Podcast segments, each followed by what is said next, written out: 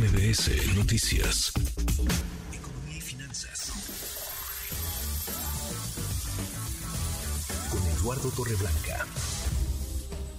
Lalo, qué gusto, qué gusto saludarte, ¿cómo estás? Igualmente, Manuel, como siempre, me da mucho gusto poder saludarte y por eso al público que nos escucha. Buenas tardes. Muy buenas tardes. 16 serían las iniciativas de reforma constitucional que el presidente va a mandar en paquete al Congreso esta tarde algunas de ellas muy polémicas, pienso en la reforma al Poder Judicial, por ejemplo, la que buscará desaparecer órganos autónomos, pero quizá eh, una de las más relevantes por lo que implicaría en la vida de millones de personas y por el dinero que se necesitaría para que fuera viable es la reforma, la iniciativa en materia de pensiones, Lalo. ¿Cómo la ves?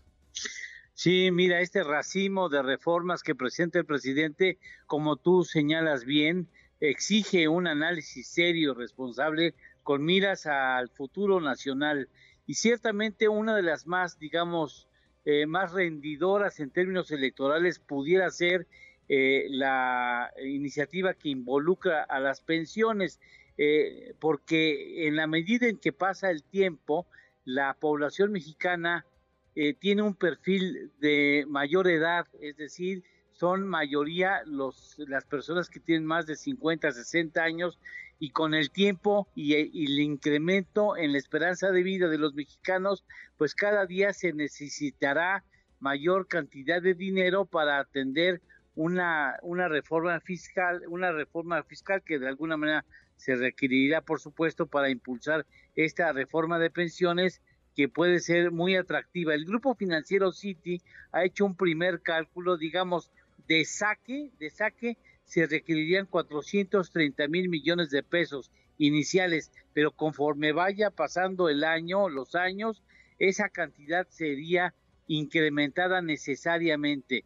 Y por eso, para que veamos nada más de qué se trata, le digo al público que la UNAM, la máxima casa de estudios, cuenta con un presupuesto anual de 56 mil millones de pesos y esto implica que para poder atender esta reforma que pretende el gobierno federal, bueno, necesitaría casi ocho veces el presupuesto de la máxima casa de estudios. Es decir, el asunto no es de falta de voluntad, ese asunto es de preguntar de dónde diablos van a salir esos recursos. Indudablemente de una reforma fiscal o una reforma hacendaria que cada día sería más necesaria tomando en cuenta que ese no sería el único compromiso y por supuesto que eliminando a los organismos reguladores autónomas no llegas a esa cantidad ni de chiste. O sea, entonces el asunto eh, es serio en términos financieros para el futuro nacional y eso hay que exige pues analizar con seriedad y con responsabilidad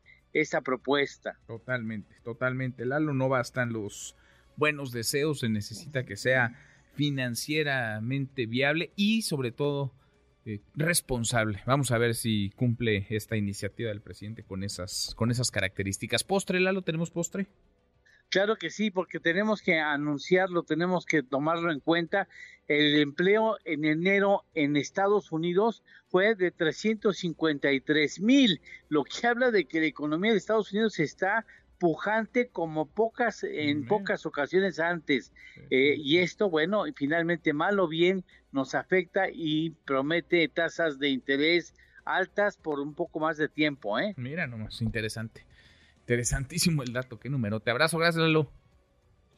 Gracias Manuel. Buenas tardes y buen provecho a todos. y buenas tardes es Eduardo Torreblanca redes sociales para que siga en contacto Twitter Facebook y TikTok, M. López San Martín.